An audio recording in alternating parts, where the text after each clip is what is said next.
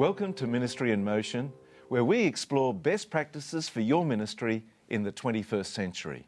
Whether you're a pastor, an elder, or a congregational leader, Ministry in Motion is for you. I'm Anthony Kent. And I'm Derek Morris. And we're just happy you joined us today for a very practical topic comprehensive evangelism.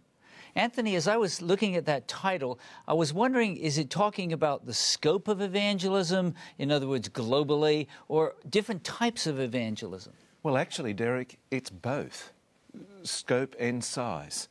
And we're, we're particularly looking at it and focusing on big cities.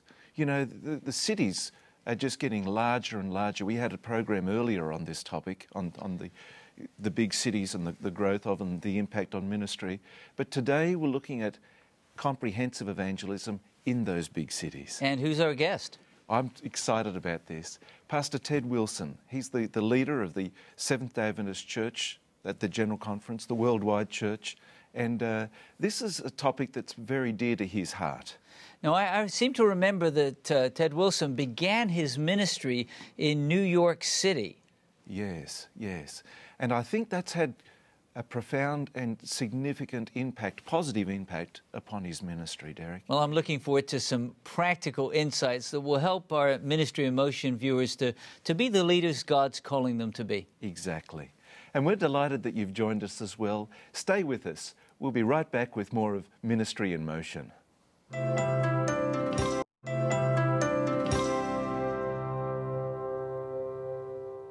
Welcome back to Ministry in Motion, where our special guest today is Pastor Ted Wilson, the leader of the Adventist Church worldwide. Pastor Wilson, welcome to Ministry in Motion. Thank you very much, Anthony. It's a privilege to be here. Oh, we're delighted to have you. Thank you. The topic that we'd like to explore with you today is comprehensive evangelism, particularly with an eye to the big cities of the world. Let me ask you to begin with, Pastor Wilson. How, what, what, is, what is comprehensive evangelism? Well, you know, I think we have to follow Christ's method in approaching the enormous population groups. Now, admittedly, during Christ's lifetime, he never left uh, the Palestine area, but there were large cities, relatively speaking. And Christ ministered to people where they were. Yes. And I am particularly drawn to Matthew chapter 9, mm-hmm. and verses 35 and to the end of the chapter, uh, which very specifically say that Jesus went about all the cities and villages. Now it says all the cities and villages. He, he had a burden for people in these large population centers. And what did he do? Well, he did three specific things. He was teaching, preaching, and healing. So, teaching in their synagogues, preaching the gospel of the kingdom, healing every sickness and every disease among them. And then the 36th verse of Matthew 9 says, When he saw the multitudes, he was moved with compassion uh, because they fainted and they were scattered. They were sheep having no shepherd. Mm-hmm. As we work in these great population centers, and we need to understand that now, as of about three years ago, the world population has more people living in cities than in the country for the first time in this Earth's history.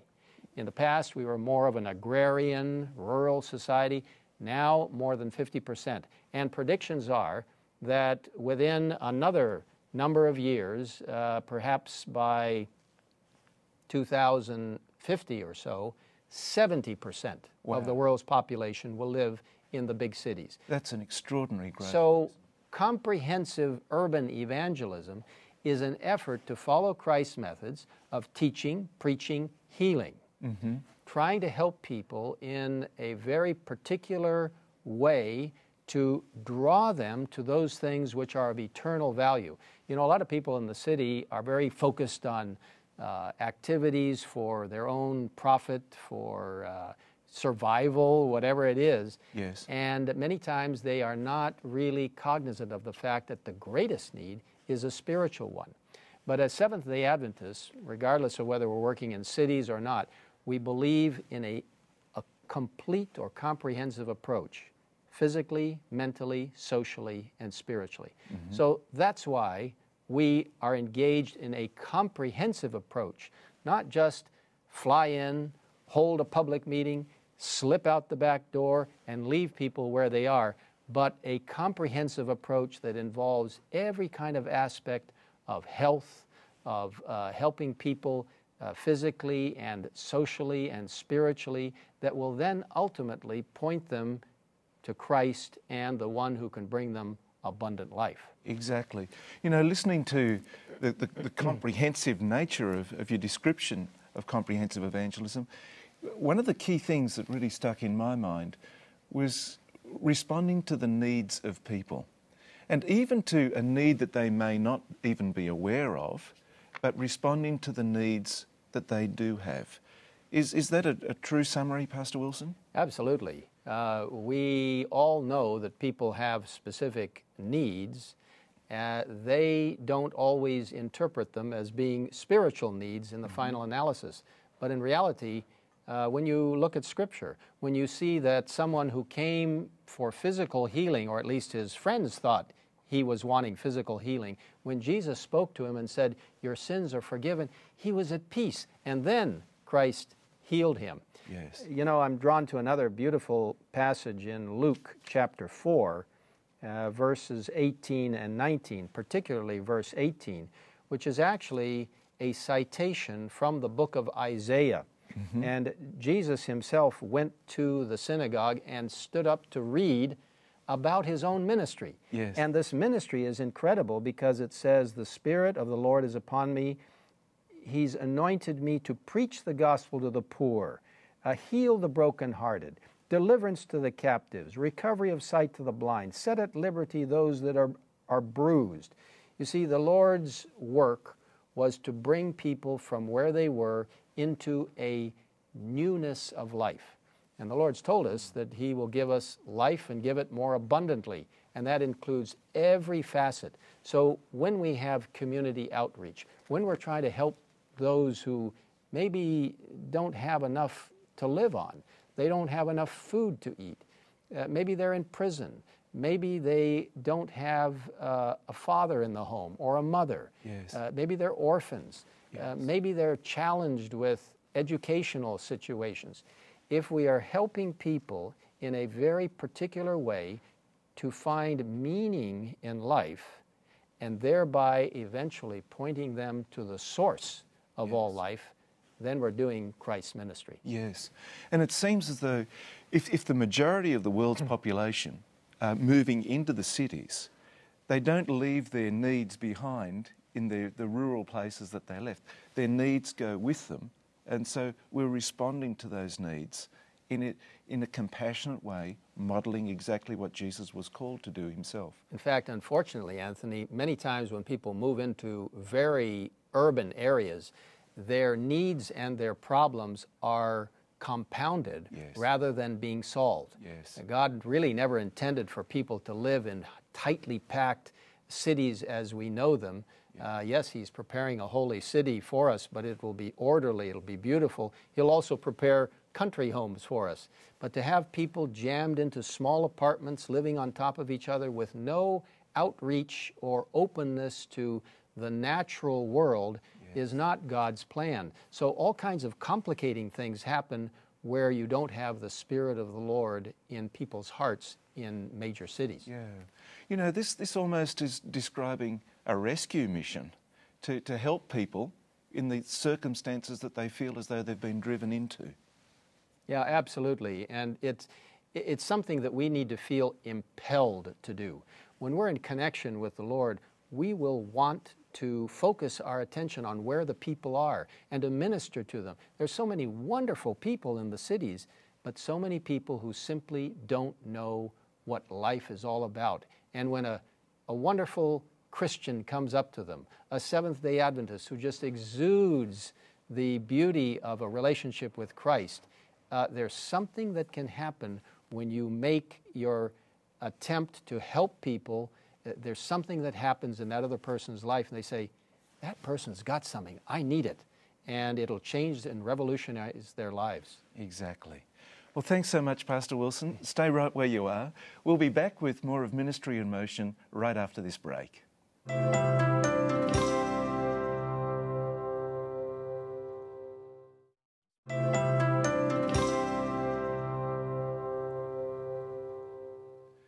back to Ministry in Motion, where we're exploring comprehensive evangelism in large cities. Our guest is Pastor Ted Wilson. Pastor Wilson, biblical foundations. Is there some verses or some models out of God's Word that inspire you towards comprehensive evangelism in big cities?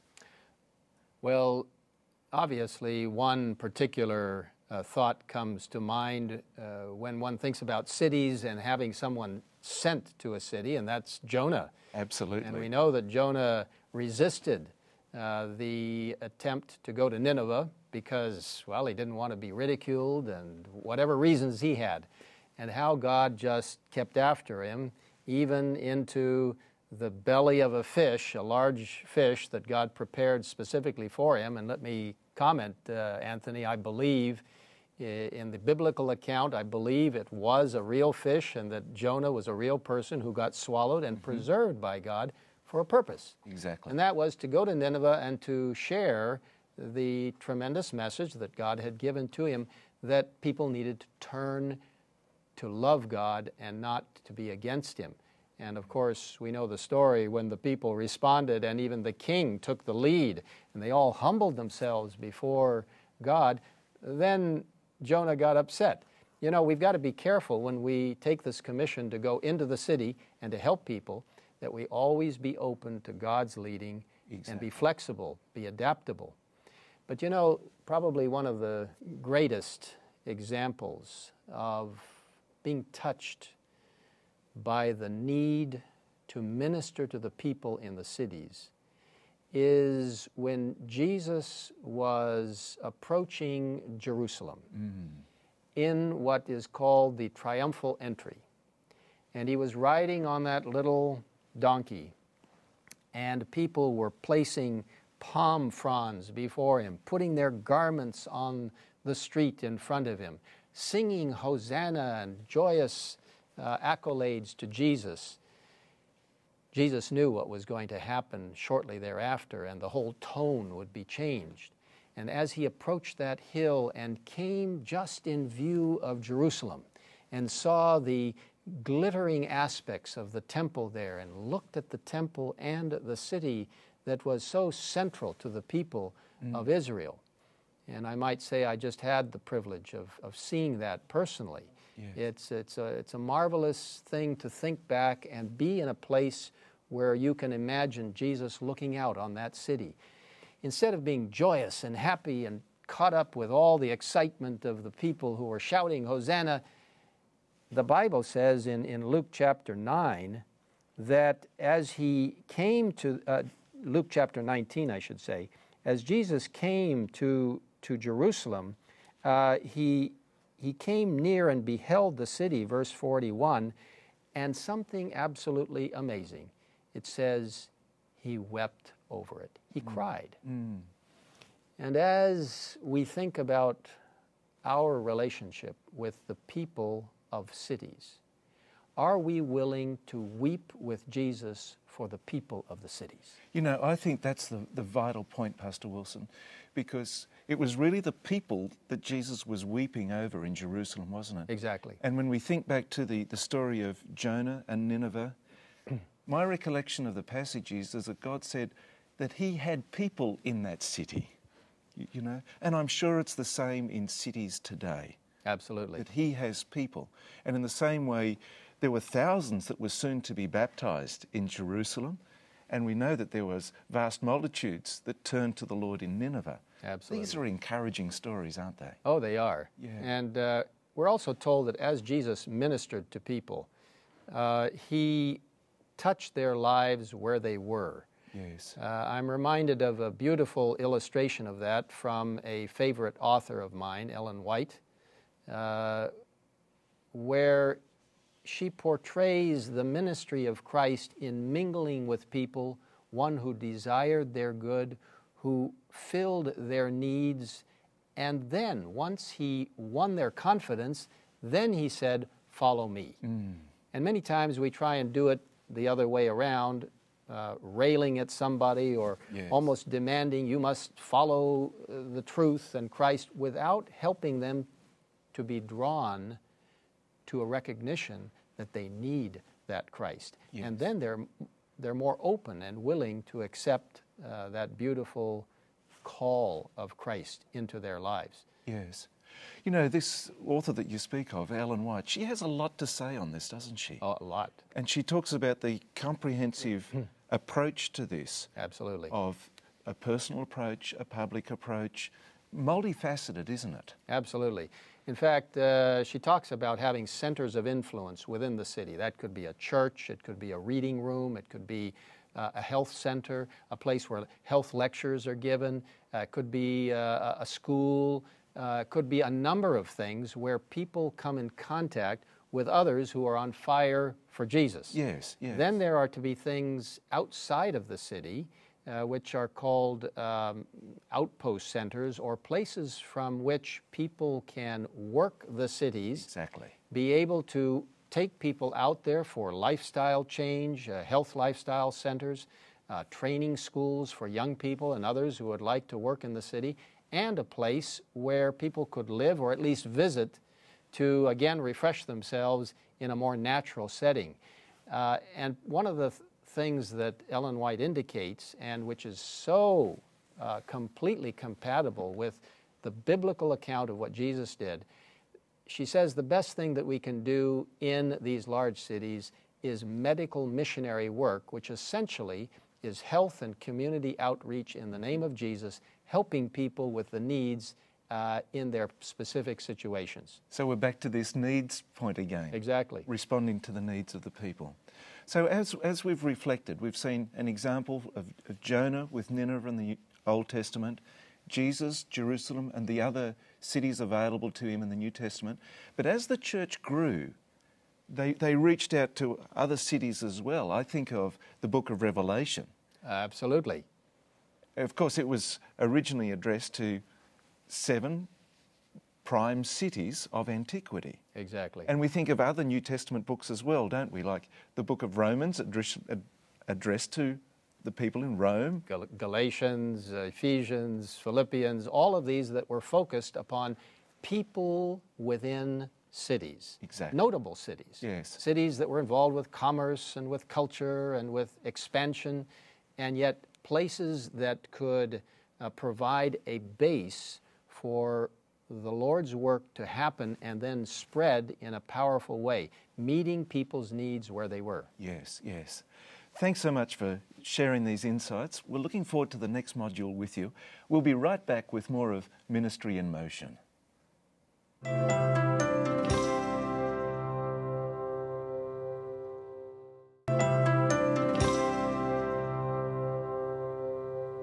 Welcome back to Ministry in Motion, where our topic is comprehensive evangelism, particularly in the big cities. And joining us is our co host, Derek Morris, and of course, our guest, Pastor Wilson. Now, there's one question I'm keen to ask you, Pastor Wilson. Yes, we know cities are, are big, they're significant, there's a big population that's moving there. The Bible talks about reaching out to those cities. But what about churches in the rural areas? Do we ignore them?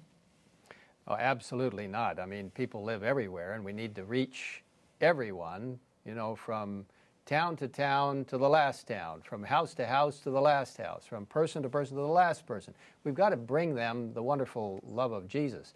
Now, some people in the in the rural areas might think, well, now, how can I help somebody in a big city? I mean, I'm comfortable where I am. I don't feel like going into a dangerous setting.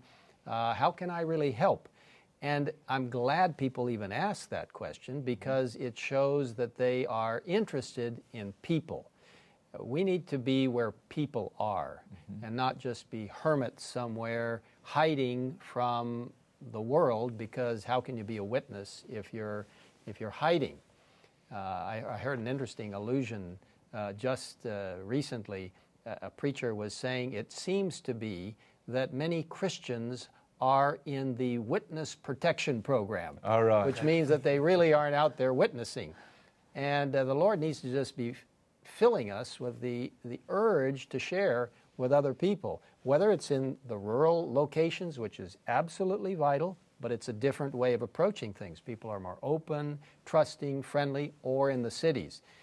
people, even in the rural areas, need to feel a burden for people in the cities. So they can pray for them. They can also uh, assist through offerings and through activities that uh, will be directed to cities. They can also, once in a while, if they gather their courage together, go into a city in a concerted manner with others to do witnessing. Yes. You know, I, I um, remember a little drawn cartoon that I saw, and it said uh, at the bottom, well, you have to get the picture first. There are two people kind of seated comfortably, kind of on a, on a beach. And to me, it looks like maybe they were on a beach in New Jersey somewhere, and in the distance, there was this big city. And you could see all the buildings and all of that. And this one person was saying to the other one, you know, on a very quiet night, I seem to hear the sounds of the city. And instead of just the, the honking and the noise of the. In the background, in this little cartoon, there were little voices that were going up, and it was written all around voices saying, Help, help, Oh, really? help. And really, people in the cities do need the help of everyone, including those in rural areas. Now, here's one example uh, someone could join a team that goes into a city in order to distribute beautiful Christian literature. Literature is one very inexpensive way of touching the hearts of people. Uh, just very recently, I was in New York City and uh, was in a hotel and had uh, some a beautiful little book called The Great Hope, which I provided to a couple people in the hotel. And you know, at first they kind of look at you like, what are you trying to push on me? But they were actually rather gracious and they accepted it. You can give out literature even when people refuse it. You can go to the next person. Don't feel afraid to be rebuffed. I was in a city one time, uh, in the great city of Sao Paulo, where we had thousands upon thousands of young people and older members go out throughout that city delivering a book, a small book, to over 4.1 million people in one day. 4.1 million? Exactly. There were about 60,000 Seventh day Adventists who participated in this mass distribution. And you should have seen the happiness on the faces of those young people and older members when they gathered in the center of Sao Paulo to commemorate and to, to just thank the Lord for opening the doors. Mm. You can do all kinds of things even if you're from outside of the city. Go into the city, meet with churches that have ministries that help those in the city, and most of all, pray for the people in the cities. Thank you. You know, I've seen uh, some smaller churches in the country too that uh, can have a media ministry. They can uh, broadcast a live video stream, or they can uh, be on a radio program. Uh, so I think there are, there are we have things that we can share even if we live in a rural setting. Absolutely. That could bless so many more people. In fact, I'm glad you mentioned the media aspect because uh, the comprehensive approach of trying to reach not only urban areas but suburban and rural has to include a very integrated manner of every kind of personal outreach as well as an integrated media outreach. Today, everybody's connected in some form. Most people are. And uh, the church needs to be very active in doing that, but then never to forget that it is the personal, Personal contact, contact. contact after that that really makes the difference. You know, Pastor I went to high school in a city, uh, Anthony, and and I, I want to reinforce the personal contact because a lot of times people in the city are very suspicious, and they uh, they've they've learned to keep to themselves for safety.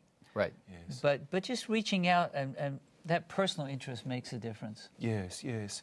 Now, Pastor Wilson, is there, a, and we've only got just a few seconds left, but in the, this limited time, is there a, a, a city that you hold up as, a, a, as as an example of something that could be done, that could be replicated somewhere?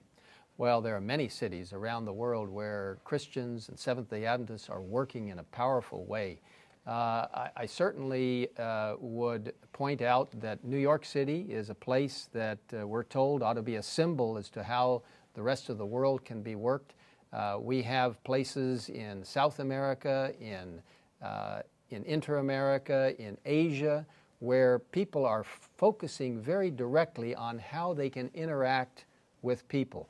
We're hoping uh, within the next uh, few months and years to develop very strong connections in trying to reach those people in the cities. And I invite everyone who's listening to be part of that great effort mm. uh, of mission to the cities, of comprehensive urban evangelism, and carrying out a witness such as the Lord would like to see happen, because a mighty movement, we're told, will result because of that. Amen. Thanks so much, Pastor Wilson. And Derek, thank you for, for joining us as well. And we want to particularly thank you for joining us. Ministry in Motion is available every week. Come and visit us on our website as well, ministryinmotion.tv. Send us some feedback. But join us again next time on Ministry in Motion.